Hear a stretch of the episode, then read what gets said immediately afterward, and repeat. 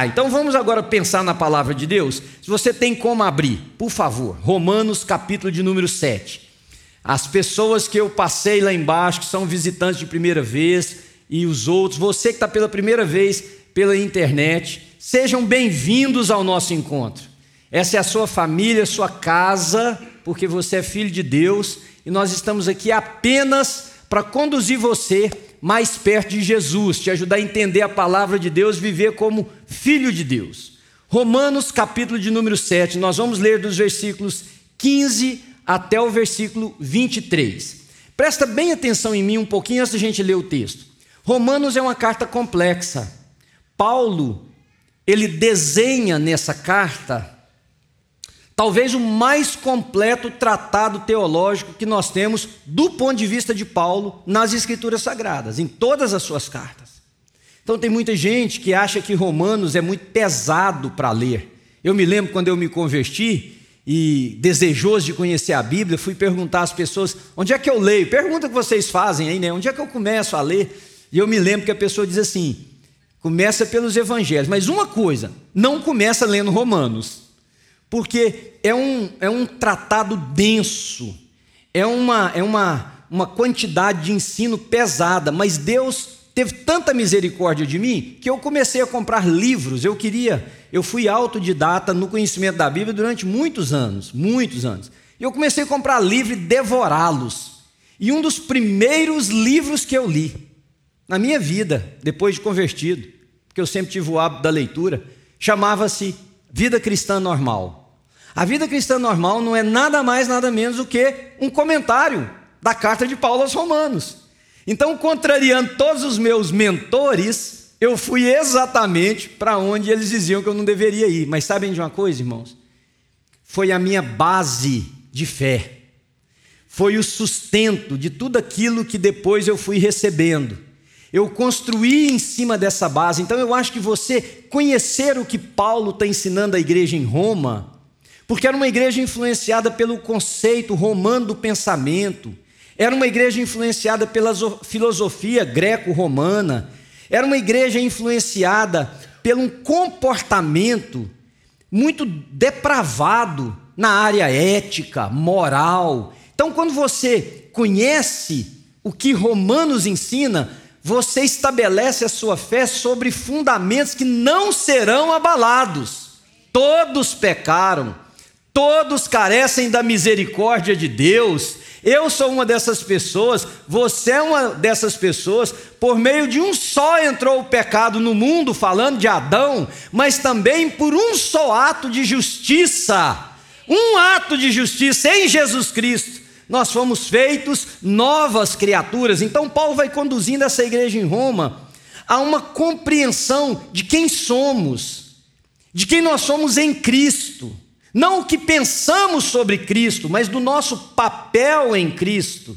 E é por isso que, em determinado momento dessa epístola, ele diz que ninguém, nenhum de nós, vai compreender essas coisas, vai alcançar essa relação, vai viver da maneira que nós podemos, que nós desejamos e que nos está disposto em Cristo Jesus, se não for através da renovação da nossa mente. Por isso ele diz que roga a igreja que preste um culto racional a Deus, que se prepare, mas irmãos, ele diz assim: não vos conformeis com este século. A palavra grega ali é aion, significa pensamento corrente em uma época. Toda época é influenciada por um pensamento. Já pararam para pensar nisso? Hoje, por exemplo, o que está moldando as nossas ações, as nossas atitudes? O que que nos leva de um lado para o outro? O que que influencia a forma comportamental? Tem uma mentalidade, tem um, o, o que foi chamado de status quo, mas também muito mais de inconsciente coletivo, que é uma influência que nós não paramos para pensar, mas que no fundo nos leva a agir de uma determinada maneira. Este pensamento nem sempre eu gostaria até de dizer que quase nunca ele expressa a mente de Cristo. Então Paulo diz o seguinte: vocês querem experimentar o que Deus tem de bom, de perfeito e de agradável para vocês? É preciso haver uma mudança na mente, uma renovação da nossa mente. Renovar em quê? Na perspectiva da ótica de Jesus. Nós somos filhos de Deus, adotados em Cristo Jesus. Por isso nós somos da família de Deus e para experimentar tudo o que Deus tem para nós, é necessário que a nossa mente seja renovada pelo conhecimento de Cristo a partir do trabalho do Espírito Santo de Deus na nossa vida. Amém, queridos? Então agora vamos ler o texto, versículo 15. O título da mensagem está aí no texto, que é o seguinte: Por que, que eu faço o que eu não quero e sim o que eu detesto? Texto diz assim, começando no versículo 15: Não entendo o que eu faço, pois não faço o que desejo, mas o que odeio, ou numa outra versão, o que detesto. E se faço o que não desejo, admito que a lei é boa. Neste caso, não sou mais eu quem o faz, mas o pecado que habita em mim. Sei que nada de bom habita em mim isto é, em minha carne, porque tenho desejo de fazer o que é bom, mas não consigo realizá-lo. Pois o que faço, lendo agora o versículo 19, não é o bem que desejo, mas o mal que não quero fazer, esse continuo fazendo. Ora, se faço o que não quero, já não sou eu quem o faz, mas o pecado que habita em mim. Assim, encontro essa lei que atua em mim quando quero fazer o bem, o mal está junto a mim.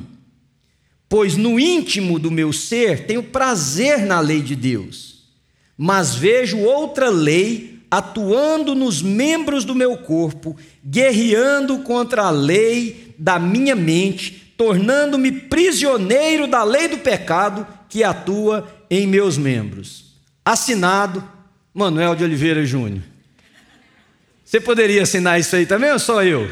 Hã? Queridos, eu, eu poderia assinar, notarizar, carimbar, fazer tudo. Porque esta, para mim, é a luta humana.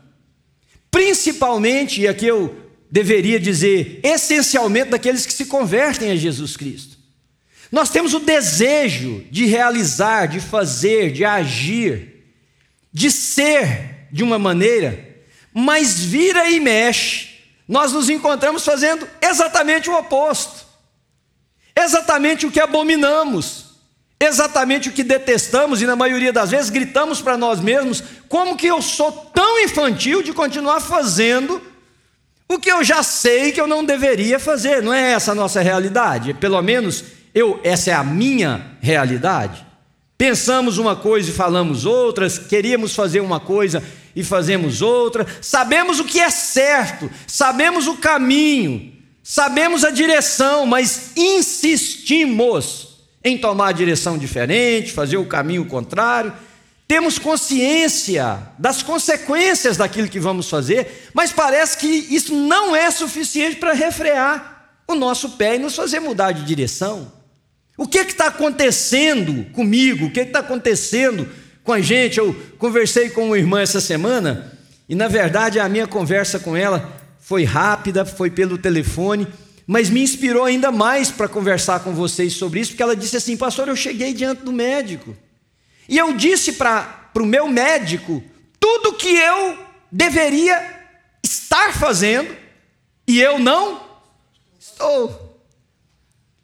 E aí eu fiquei pensando que o médico deve ter olhado para ela e dito assim: bom, mas se você sabe, por que, que você não faz? Então, aqui, como médico desta pessoa, eu queria perguntar para você que diz para mim que sabe o que deveria estar fazendo e não faz, por quê? Você já se perguntou? Por quê? Por que, que eu sei designar as minhas dificuldades, eu sei apontar com precisão os meus problemas, se é que você sabe. Eu sei colocar o dedo onde é que está o problema, eu sei apontar onde é que deveria ser diferente. Por que é que você então não faz, não muda, não ajusta, não interpreta de forma diferente? Por que, que a gente ainda continua ouvindo de algumas pessoas mais próximas de nós a seguinte frase: Passou tanto tempo e você continua a mesma pessoa? Passou-se tanto tempo e você continua reagindo às situações adversas da vida com a mesma arma, com a mesma com as mesmas agressões, com a mesma com as mesmas palavras.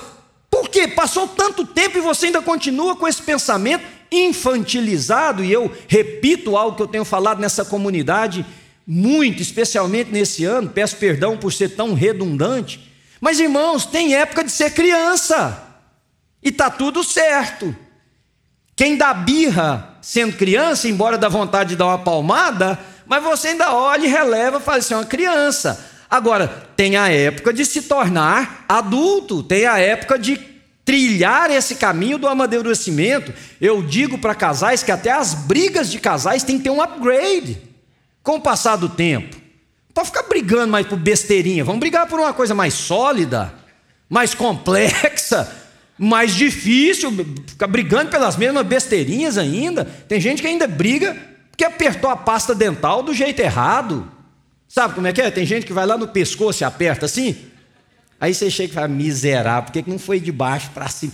Porque na nossa época, na minha época, né? Na nossa, eu fiquei achar que todo mundo viveu o mesmo contexto sociocultural e, e de idade minha. Teve uma época que as coisas eram bem apertadas financeiramente. Não sei se você viveu isso. Então, no meu caso, o meu pai, que, com quem eu convivi só até os 12 anos de idade, se você apertasse uma pasta de dedo no meio, porque era uma pasta para a família, não sei se você lembra disso também, ficava lá. Aí mandava ir apertando de baixo para cima. E quando estava para acabar, lembra? A gente enrolava, você enrolava, fazia isso? A gente enrolando o um negocinho para apertar, para ver se sai até o último. E quando você, para ver se não tinha nada, você enfiava as cerdas da escova lá dentro, dava uma. Hã? É, somos o mesmo, querido. É, somos o mesmo. Por que, que a gente faz isso? Por que, que a gente reage da mesma maneira? Não cresce. E não é não crescer na idade, porque nós envelhecemos, isso é certo. Não é não crescer na condição financeira e agora você não precisa mais apertar a pasta de dentro. Você pode falar, não, eu aperto uma vez, jogo fora e compro outro. Tudo certo, você melhorou financeiramente, sua vida não tem mais o resquício da dificuldade que às vezes nós experimentamos um dia na nossa vida. A minha, minha questão não é com essa, minha questão é por que é que nós então teimamos, insistimos, continuamos, perseveramos a fazer aquilo que nós temos consciência de que não está certo. E aqui eu quero tocar em uma área apenas. o seu padrão comportamental, ele não é o que me motiva nessa manhã, porque muitas pessoas tentam ajustar comportamento, e agora eu vou falar para vocês de uma experiência na área da psicologia. Ajustar comportamentos por forças externas tem prazo de validade. Você pode dizer o seguinte: não vou, não vou, não vou, não vou, e vai acabar indo. Por quê? porque você não não addressed, você não não tratou do que te motiva a ir. Você apenas quis ajustar o comportamento. É o alcoólatra que diz: não vou beber, não vou beber. Rapaz, vamos para um grupo de autoajuda, vamos para um grupo de, de, de, de, de, terapia sobre isso, entender. Não, não vou, só não, eu tenho força de vontade. Afinal de contas, sou eu. Consigo. Consegue? As estatísticas mostram que não. Que há um dia em que ele vai estar fragilizado emocionalmente, que ele vai estar com um estresse excessivo, que ele vai estar cansado, ele vai estar de alguma maneira, e a hora que ele passar na frente de uma garrafa, seja essa garrafa em casa, na casa de alguém, numa festa, em algum lugar, ele vai encher a cara. E o pior de tudo é que a gente fala assim: I got it, eu consigo. Consegue? Não. Não. Por quê? Então, meu objetivo aqui não é ajustar o seu comportamento, se Deus me permitir, não é isso, que ele seja ajustado. Mas que ele seja ajustado porque você vai entender o que nós vamos conversar em 15 a 20 minutos. Queridos, presta atenção. Primeira coisa que eu quero te ensinar nessa manhã é baseado nesse texto. Sabe o que está acontecendo que o apóstolo Paulo diz assim: o bem que eu quero fazer eu não faço, mas o mal que eu detesto, esse eu estou sempre fazendo. Sabe por quê? O que está acontecendo aqui? Por que, que ele está dizendo isso? Porque todos nós, Temos em nós duas naturezas. Duas naturezas. Nós temos uma natureza pecaminosa, herança adâmica. A gente pegar o Adão lá no céu, dá de Danilo uma surra também. Bicho, você não podia ter segurado as pontas, não? Pagamos um preço alto, camarada, por sua culpa. Uma herança adâmica. Pecamos. Todos pecaram. Quem? Eu, você, o Papa, o pastor mais famoso do mundo, o, a menina mais bonitinha que você conheceu, o menininho mais inteligente, o nenenzinho mais fofinho, igual aqueles que a gente pega aqui, carregadinho de pecado. Carregadinho de pecado, nasceu em pecado, em pecado me concebeu minha mãe. Olha lá, acariciando a barriga e pecador aí dentro. Pecador, gente, é a realidade humana. Temos uma natureza pecaminosa. E essa natureza pecaminosa nos inclina para quê? Para onde? Nos inclina para tudo que é carnal, para tudo que é contra aquilo que Cristo tem para nós, nos inclina para os nossos próprios desejos. E nada de errado a gente ter desejo, o caso é que quando a Bíblia trata dessa inclinação para os desejos, é da, da força excessiva desse desejo, do controle de quem somos, do que fazemos das nossas atitudes. Então, a nossa natureza pecaminosa nos afasta de Deus, nos inclina para a carne, nos leva para tudo que nos distancia de Deus. Mas um dia, eu e você, ouvimos a voz de Cristo Jesus e respondemos a Ele. Como? Levantamos a mão, fomos num apelo, no nosso coração dissemos: Sou de Cristo. E daí? Daí nós recebemos uma segunda natureza. Lembra de dois irmãos que no vento da mãe brigavam? Nascer para ver quem nascia primeiro que o outro? Lembra de dois irmãos, Jacó e Esaú, lá no, no Velho Testamento? É isso aí que nós temos, duas naturezas. Quem se converteu, quem foi trazido a Cristo pelo Espírito Santo e recebeu o espírito de adoção, se tornando filho de Deus, tem agora duas naturezas. E essas naturezas guerreiam entre si dentro de nós. Uma quer nos levar para perto de Deus, uma quer nos levar para perto do crescimento espiritual, uma quer nos proporcionar uma caminhada significativa com Deus, uma quer que a gente passe a interpretar a vida a partir da ótica de Jesus, uma quer que a gente possa ver as pessoas como quem carrega a imagem de Deus em si, uma quer que a gente pense sexualidade, finanças, vida comunitária a partir daquilo que Deus deseja, mas há uma outra que quer se satisfazer que pensa somente em si e em si em primeiro lugar, acima de todas as coisas, essa que é agressiva, violenta, essa que não perdoa, essa que fere quem é semelhante a ele ou a ela, essa que só se defende. Essas duas naturezas estão em guerra. E aí você pode me dizer, e me perguntaram isso muitas vezes quando eu fui professor no seminário, mas eu não sou de Jesus. É, até onde eu posso te dizer? Retoricamente, quem tem que responder isso é você. E se você não entender que pode responder isso com convicção, agora é o momento de você fazer isso aí no seu lugar, na sua casa. Jesus, entra na minha vida, seja dono do meu coração. Eu me entrego, eu me rendo, eu me submeto ao Senhor. Mas aí você me diz, pastor, tá, mas eu me dei para Jesus, o que está acontecendo comigo? Deixa eu te explicar três processos que nós, na teologia, a gente. É, deixa eu pensar como é que eu vou colocar para vocês. São bases, são pilares teológicos para a gente compreender o que a gente chama de ordos salúrios, a ordem da salvação, mas para você entender na sua vida. Nós passamos por um processo chamado justificação, santificação e glorificação. Estão comigo? É, é kind of aula aqui hoje, mas o Espírito de Deus vai ministrar no seu coração, mesmo sendo assim. Amém? Justificação. Justificação é uma atitude forense. É determinação dada por um juiz. É um juiz que bate o martelo e diz condenado ou absolvido. Justificação. Em Cristo Jesus nós fomos.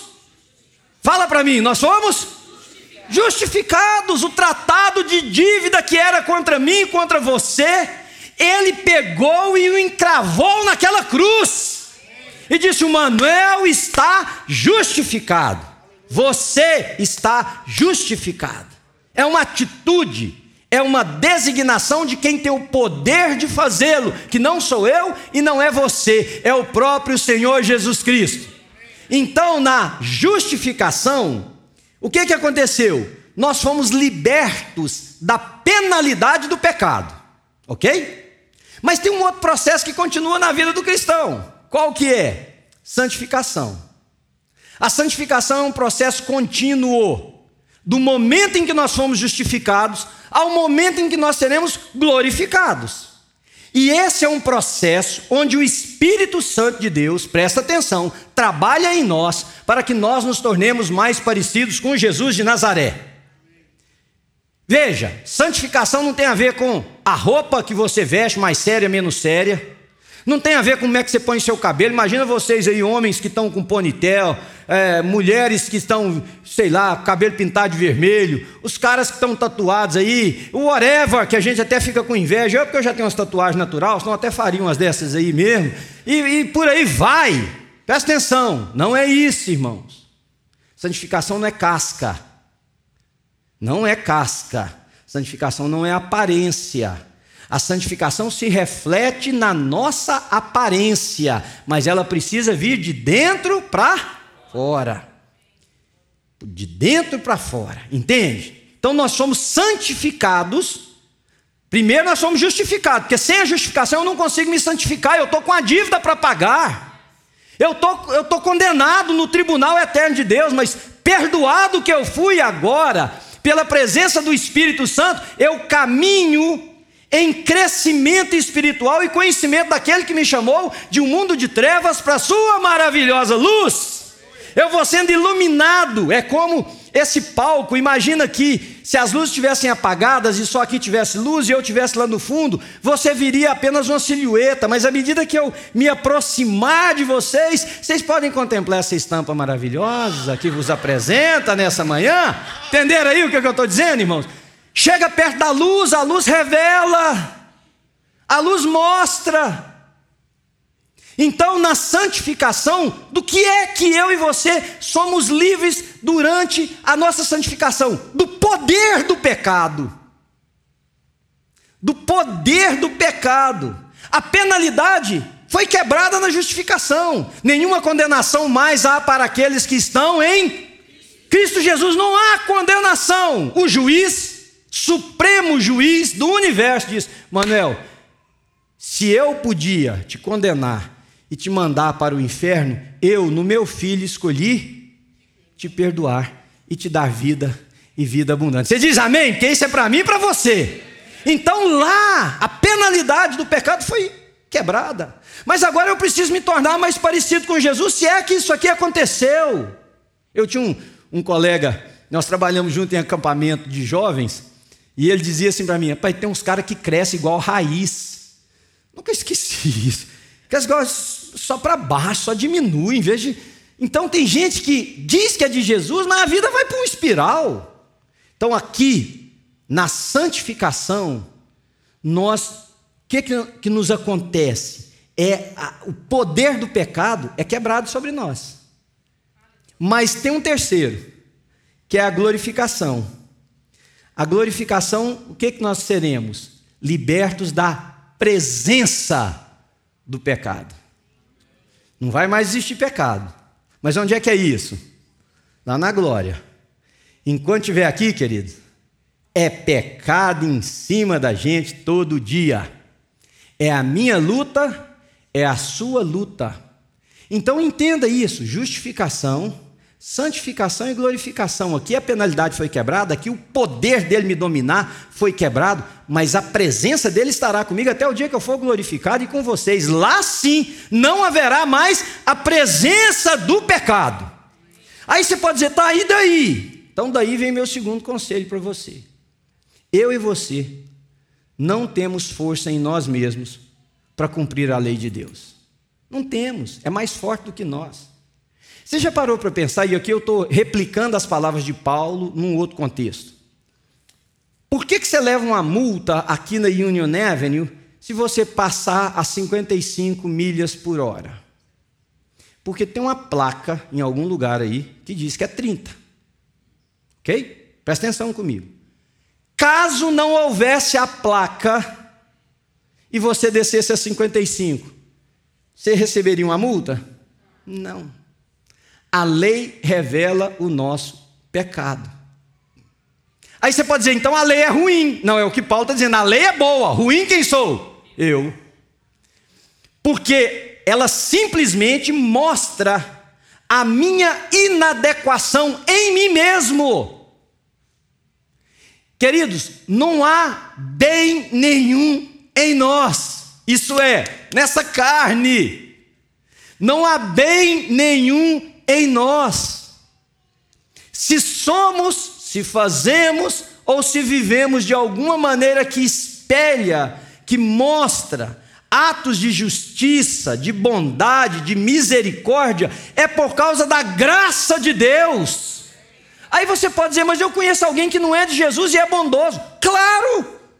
É o capeta? Não! Eu conheço um espírito ali que é bondoso. É o capeta que está nele? Não!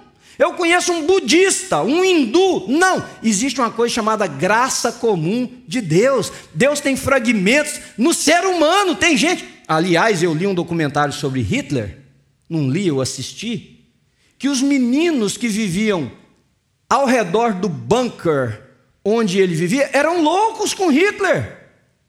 Por quê? Porque ele era carismático, ele era bondoso com as crianças. Agora você imagina o monstro que está matando 6 milhões de homens, mulheres e crianças com requinte de tortura, conseguia ter atos de bondade.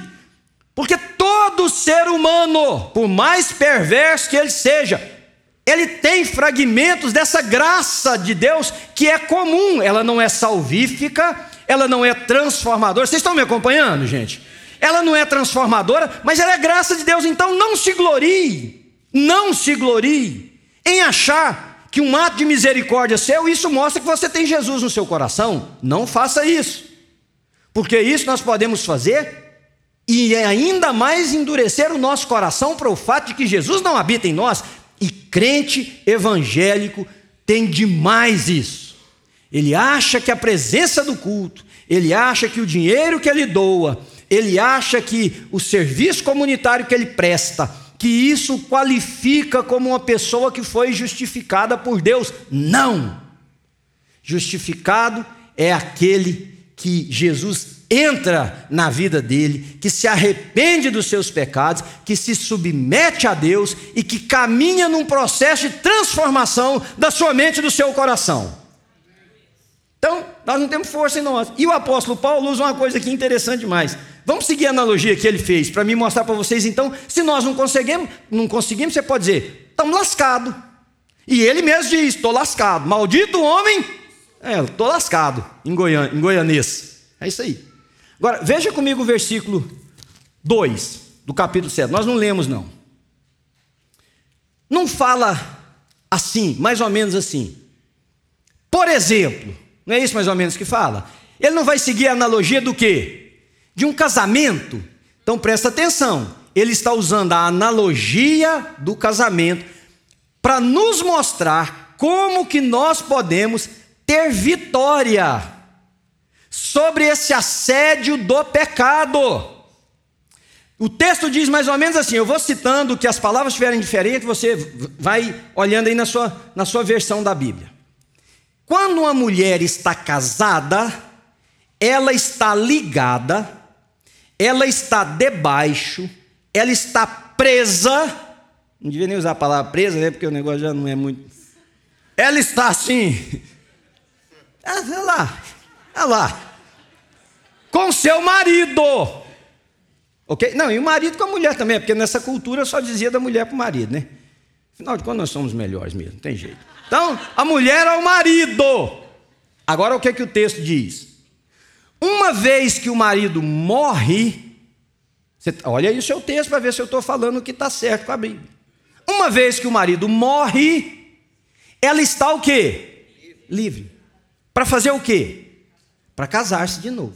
Mas Paulo está realmente falando de casamento, homem e mulher? Olha o que, que ele diz. Eu estou aqui ensinando para vocês alguma coisa. De repente eu digo assim: não, por exemplo, O que que isso na língua portuguesa ou em qualquer outra língua do mundo quer dizer? Que o que eu vou usar agora, que pode não ter absolutamente nada com o conteúdo da minha fala, serve como instrumento pedagógico. Estão me acompanhando? Serve para trazer clareza no que eu estou dizendo. Então eu posso estar falando com vocês sobre a fé e dizer assim, por exemplo, e usar uma coisa da, da criação, da, usar uma coisa de relação entre pais e filhos, whatever. O exemplo é para elucidar, para ajudar que o meu conteúdo seja melhor entendido. Então é isso que Paulo está dizendo. Então nós não podemos pegar esse texto aí, copy and paste no casamento. Tem outro lugar que ele vai tratar do casamento. Mas aqui ele está dizendo da lei, relação eu e lei. O povo dizia, então a lei é ruim? Não, a lei é boa, ruim sou eu. Eu é que tenho um problema. Qual é o meu problema? Eu não consigo cumprir a lei. E a lei o que é? A vontade de Deus. Eu não consigo. Eu posso tentar, eu posso acertar em alguns itens, eu posso conseguir me refrear em algum momento, mas eu, por mim mesmo, não consigo. Aí Paulo diz assim: por exemplo, deixa eu ensinar para vocês. A mulher está presa à relação conjugal enquanto o marido vive. O marido morreu, essa mulher está livre para quê? Olha o texto: para casar-se de novo. Ora, por que, que Paulo coloca um exemplo desse quando ele está tratando da lei? Muito bem, há um versículo em Romanos 10, 10, versículo, por volta do versículo 4, porque o fim da lei é Cristo. O fim da lei é Cristo. E tem até um, um corinho que na, na, minha época se cantava muito, né? Porque o fim da lei é Cristo, a justiça de todo o que crê. Que, a justiça que é pela fé no Filho de Deus, dizia o corinho. Né? Então veja bem, o que, é que Paulo está dizendo? Irmãos, quem é a mulher? Nós. Nós. Nós somos a mulher. Quem é o marido? A lei. Uma vez que Cristo veio, tendo Deus outrora falado aos pais pelos profetas, nos últimos dias escolheu falar através do Filho, a quem ele constituiu o herdeiro de todas as coisas. Hebreus capítulo 1, versículo 1. A partir do momento que veio Jesus, que é o aio, o tutor, não é o aio de pôr no, no arroz, não, o aio aí que os meninos falam, põe aio no arroz, não é esse ai, não, é o aio, aio, o tutor, o condutor, o representante legal de alguém, porque Jesus, a lei se viu como tutor para que nós chegássemos em Cristo. Então, Paulo está dizendo o seguinte: a lei, que era o marido, no qual nós, a esposa, estávamos presos e não conseguimos cumprir, ele morreu. E agora, livre, nos casamos com outro marido que é Cristo, porque o fim da lei é Cristo. Então, voltando ao conceito, eu não consigo, você não consegue, mas em Cristo Jesus nós conseguimos. Aí você pode dizer, tá bom, pastor, então por que eu não consigo? Já que é em Cristo.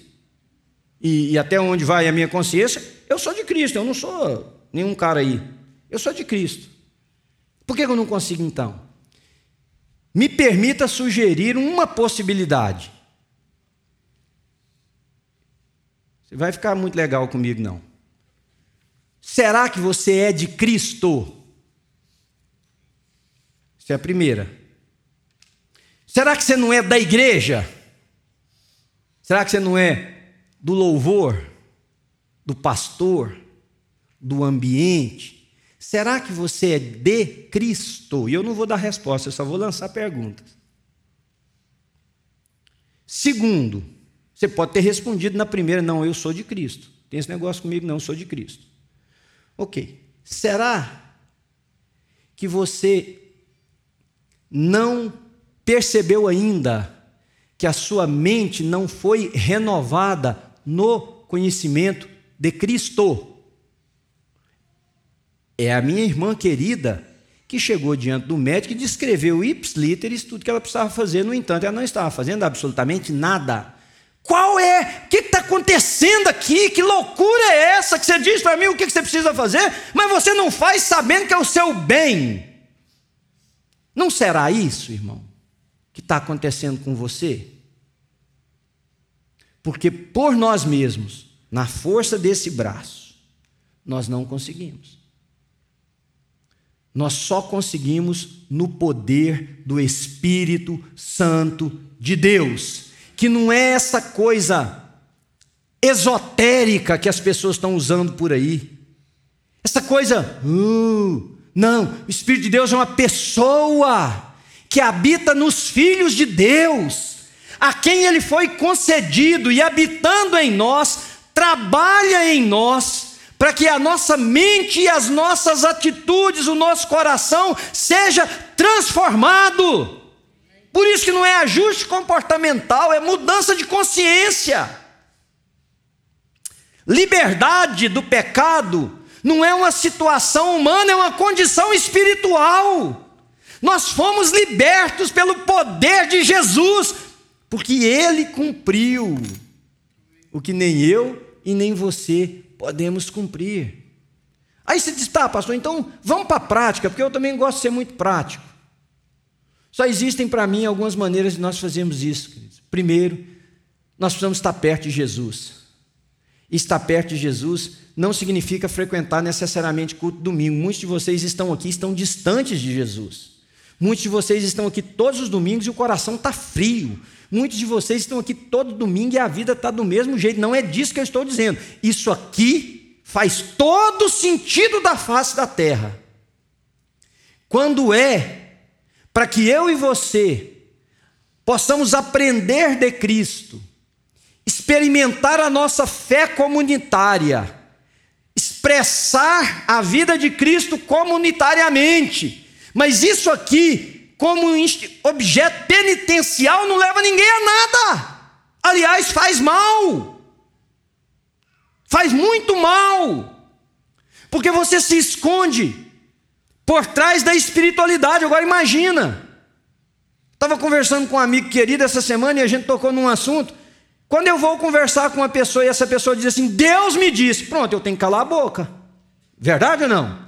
Quem sou eu para discutir com o Criador dos céus e da terra, se ele diz para você? Você chega para mim e inicia o nosso diálogo dizendo: Pastor, eu quero conversar uma coisa com você aqui que Deus me disse. Eu só vou te ouvir e falar: Beleza, acabou? Acabou, então vamos embora.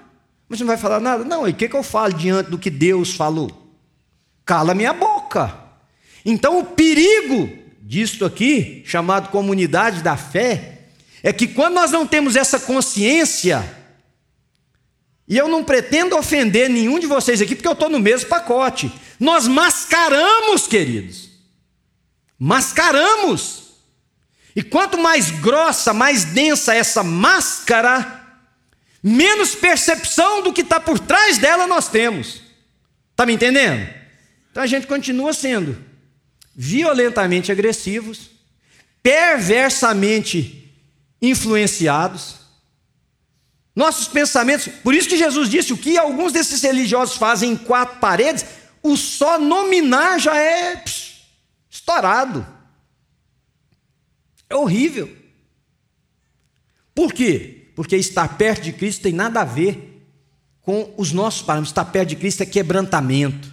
Eu tenho falado muito para vocês isso, período de oração, de quebrantamento diante de Deus, de disciplinas espirituais, de leitura da Bíblia, de botar o rosto em terra, de falar, Deus sonda-me, me conhece, vê o que está acontecendo comigo. Espírito de Deus fala comigo, aponta, põe o dedo na ferida.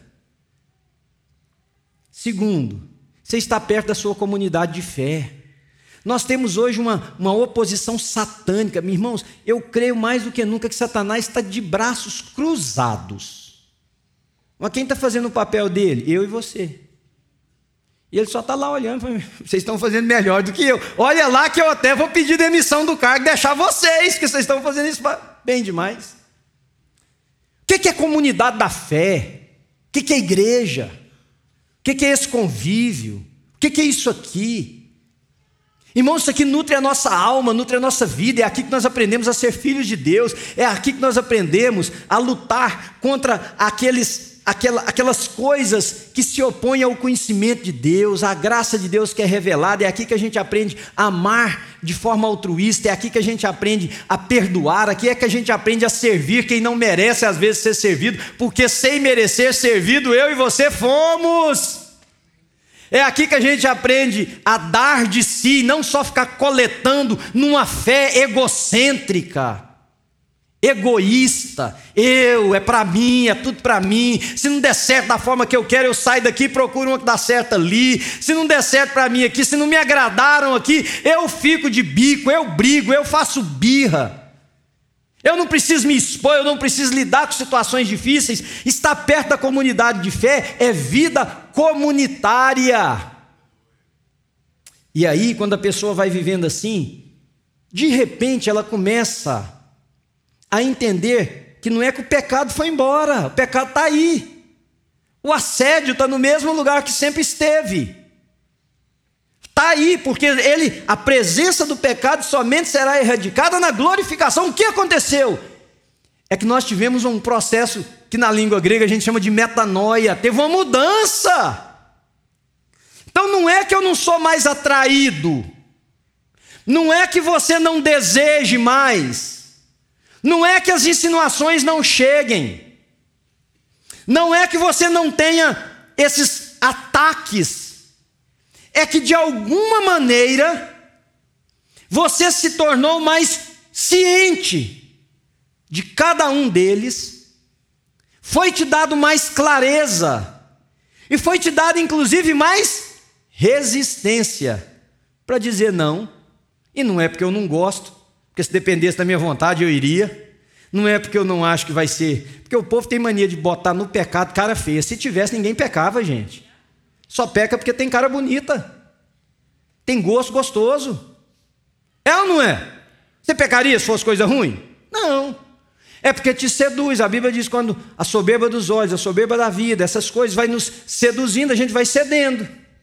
E cede por quê? Porque é bom. Então, de repente, você começa a sentir o que eu vou ensinar por último aqui para a gente encerrar. Vocês, até agora deu para vocês me entenderem? Né? Depois você assiste a mensagem de novo, pega papel e caneta e vai pedindo a Deus para aquilo que falhou em mim, que o Espírito Santo de Deus possa ir colocando no seu coração. O que, que vai acontecer então nesse momento? Que de repente a sedução não é tão forte quanto ela te leve. Que o desejo não é tão descontrolado quanto ele te seduza e te leve com ele. Você começa a poder dizer não ou sim.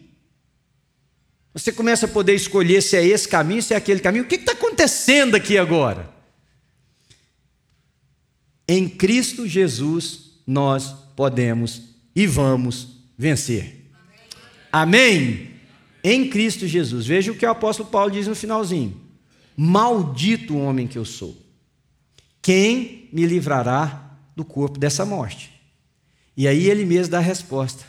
Que louvado, que bendito seja Deus por Cristo Jesus.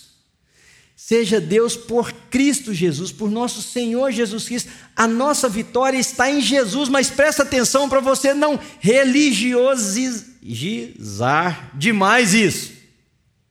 Minha vida é Jesus, tudo é Jesus. Deveria ser, não é na maioria das vezes na pessoa que fala isso. Aliás, a pessoa que fala isso, geralmente, ela não está vivendo quase nada de Jesus.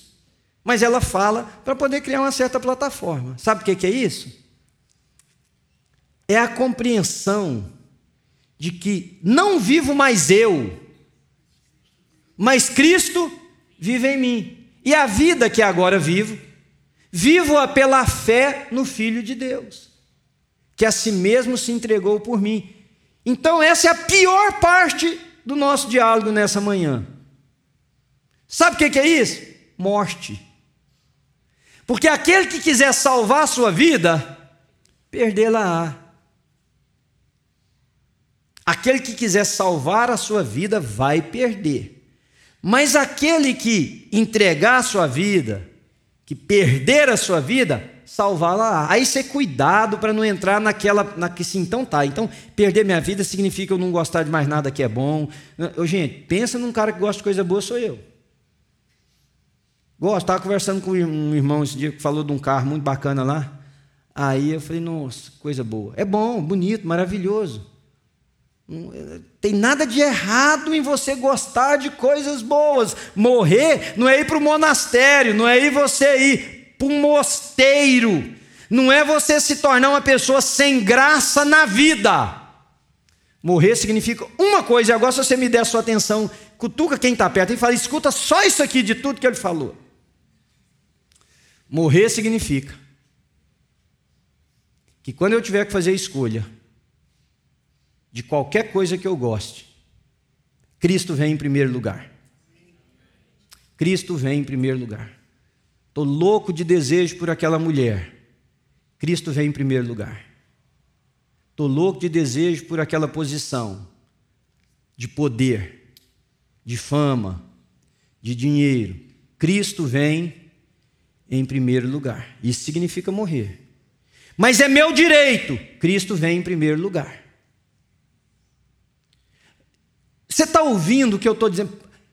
Aliás, eu não quero que você ouça o que eu estou dizendo. Que o Espírito de Deus fale com você agora. Ouça a voz dele, isso é morrer, querido. Morrer não é você ter que sair usando roupa de pano de saco. Não é você poder dirigir um carro maravilhoso, você vai dizer, não, mas é porque eu morri agora, não posso nem, nem prazer. Pode, entra nesse carro, tenha prazer, liga o som alto, dá uma volta bonita, abre o teto solar, sente o sol, a brisa, carrega quem você ama dentro do carro. Ah, morri, não posso fazer uma festa. Pode! faz sua festa, chama seus amigos, senta à mesa, celebra a vida, pastilha com os outros. Ah, não posso. Pode, pode, mas Cristo vem primeiro. E aquele que tiver que sair por causa dessa verdade, vai sair. Não importa se eu gosto. Você está me entendendo? Não importa se é direito porque uma das maiores áreas de sedução, e eu preguei na mensagem sobre a tentação nossa de cada dia, é a área do direito. É meu direito. É meu direito. Era direito de Jesus estalar o dedo. Hã? E matar todo mundo e acabar com aquela corja e terminar aquela história naquele momento. Era direito de Jesus olhar só para o céu e o Pai mandar uma milícia de anjos. Era direito de Jesus mas o plano de Deus veio em primeiro lugar. Pai, que não seja feita a minha vontade, mas a do Senhor. Pai, perdoa-lhes, porque eles não sabem o que, eles estão fazendo. Essa turma aí está metendo os pés pelas mãos, não tem consciência disso. Perdoa, perdoa-lhes. É o que o servo do Velho Testamento diz: esse povo é do Senhor. Só trouxe até aqui para castigar eles, é, é, é, são teus só vai matar eles? Não, senhor. É o outro servo que diz o seguinte: tem gente lá que te ama, não destrói todo mundo, não. Cristo vem primeiro. O dia na sua e na minha vida que Cristo vier em primeiro lugar, o pecado está lá ao nosso redor, querido. E, e, e, com seus tentáculos e com todo perigo, e eu não estou dizendo de coisas absurda, estou dizendo de qualquer coisa que constitui pecado. Mas de repente você vai começar a dizer assim: não, não. É porque você é muito santo? Não, muito pelo contrário. É porque eu estou doido para fazer esse negócio. Estou doido para meter meus pés pelas mãos. Estou doido para largar tudo e sumir nesse mundo fazendo isso aí. Mas Cristo vem primeiro. Mas o seu direito? Perdi. O dia que eu me converti, eu perdi esse negócio chamado direito. Virou até uma profissão que alguns seguem por aí. Mas perdi o direito. E não tem vontade? Demais, também perdi.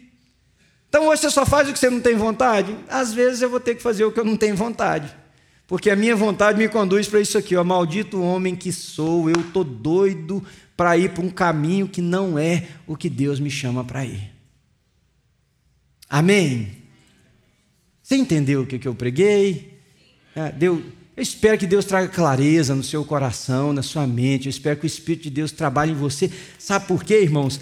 Quando a comunidade cristã entender isso e começar a aplicar, nós não vamos ter uma comunidade de santos aqui, porque livre do pecado só na glorificação. Você quer ficar livre? Ora a Deus para te levar daqui 30 minutos. Quer dizer, daqui 30 minutos não, porque senão você vai atrapalhar até a gente ter o segundo culto. Meio-dia e 45, Deus te leva. Está livre do pecado. Morreu, está livre do pecado. Mas você sabe o que, é que nós vamos ter? Presta atenção, nós vamos ter uma comunidade de gente. Nós vamos ter uma comunidade muito espiritual, pastor. Não humana, humana. Vamos ter uma comunidade humana. Gente que ama a Deus, mas que sofre ataques, que tem dor, que tem tristeza. E você sabe o que, que isso vai nos transformar? Vai nos transformar numa comunidade terapêutica. Porque nós vamos poder estender a mão para o outro, nós sabemos de onde é que ele vem, e nós sabemos o que nos fez poder fazer isso. Nós vamos ser mais, nós vamos ser mais altruístas. Nós vamos estender mais a mão, nós vamos ser mais bondosos, queridos. Nós vamos falar mais de Jesus para os outros. Nós não vamos esperar um apelo de uma mulher ou de um pastor pedindo para a gente orar um minuto por dia. A gente vai orar uns pelos outros, vai pedir protege aquela família, Senhor que o mal não chegue até eles, nós vamos proteger a comunidade dos filhos de Deus. Se, nós vamos ser diferentes. Sabe por que nós vamos ser diferentes? Porque o normal é não ser parecido com Jesus. Quem se parece com Jesus se torna diferente. Então eu queria te convidar para a gente orar nessa manhã. E você pergunta para Deus as duas sugestões que eu te dei: será que eu sou de Cristo? Ou a segunda, se eu sou de Cristo, pode ser que eu não. Minha mente não foi renovada nesse conhecimento, nessa, nessa, nessa caminhada. O que, que eu faço se for uma das duas, pastor? As duas, você tem um clamor: Espírito Santo de Deus, vem sobre a minha vida. É Ele que te vai te convencer. Se nesse momento você precisa submeter sua vida a Jesus, não são as minhas palavras, é o Espírito Santo de Deus e é o mesmo Espírito que vai dizer para você, mas essa casca aí, ó, religiosa, essa coisa, isso aí você precisa, você precisa sair daí. O mecanismo de saída, querido, ele é diferente para mim e para você. Às vezes para você é o diálogo com alguém, às vezes para você é o expor a sua vida a alguém que você confia e dizer: como é que eu lido com isso? Mas uma coisa nós temos em comum: vem para Cristo, vem para Jesus. Não vive uma fé nominal, não vive uma fé de herança religiosa. Venha para Jesus, experimente Jesus por você mesmo. Saiba dizer, eu sei em quem tenho crido, eu sei, não é porque me falaram, não é porque me contaram, eu experimento, eu sei em quem tenho crido. Porque aí você vai poder completar a frase: Estou bem certo que Ele é poderoso para guardar o meu tesouro até o dia final.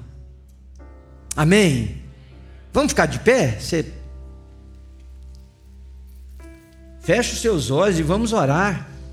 Se você quiser e sentir liberado, põe a mão no seu coração e começa a falar com Deus sobre a sua vida.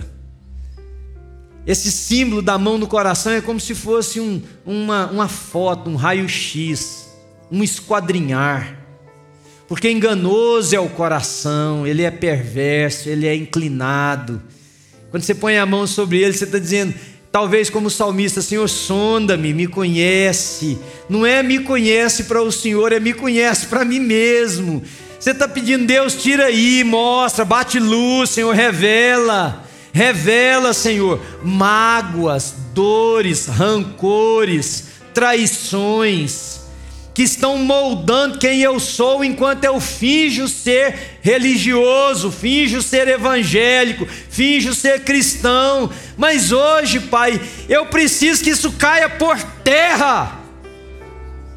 Para que a partir de uma consciência renovada em Cristo Jesus, eu possa trilhar novos caminhos fazer novas escolhas, agir de maneiras diferentes, pensar de forma renovada, assumir posturas também novas. Mas acima de tudo, Pai, nós trazemos o nosso coração diante do Senhor para pedir a Deus que em Cristo Jesus, no poder do teu espírito, haja em nós, Senhor, lucidez, capacidade, coerência, consciência começar a identificar, Senhor, aquilo que não tem nada a ver com o Senhor. E dizer para nós mesmos: Cristo vem primeiro. Cristo vem primeiro, antes do meu direito, antes do meu desejo, antes da minha vontade. Cristo vem primeiro. Oh Deus, com teu espírito, capacita-nos, Senhor, a viver a vida que o Senhor tem para nós. Ajuda-nos, Senhor, a ter um, um taste, a ter um, um gostinho daquilo que nos espera em Cristo Jesus. Não é lá no céu, é agora, é hoje, é aqui nessa comunidade, é no meio destes irmãos. O que nos espera de bom, de perfeito, de agradável. Alcança-nos, Senhor, com a tua misericórdia e graça. Pai, obrigado por essa manhã, obrigado pelos cânticos que nós entoamos.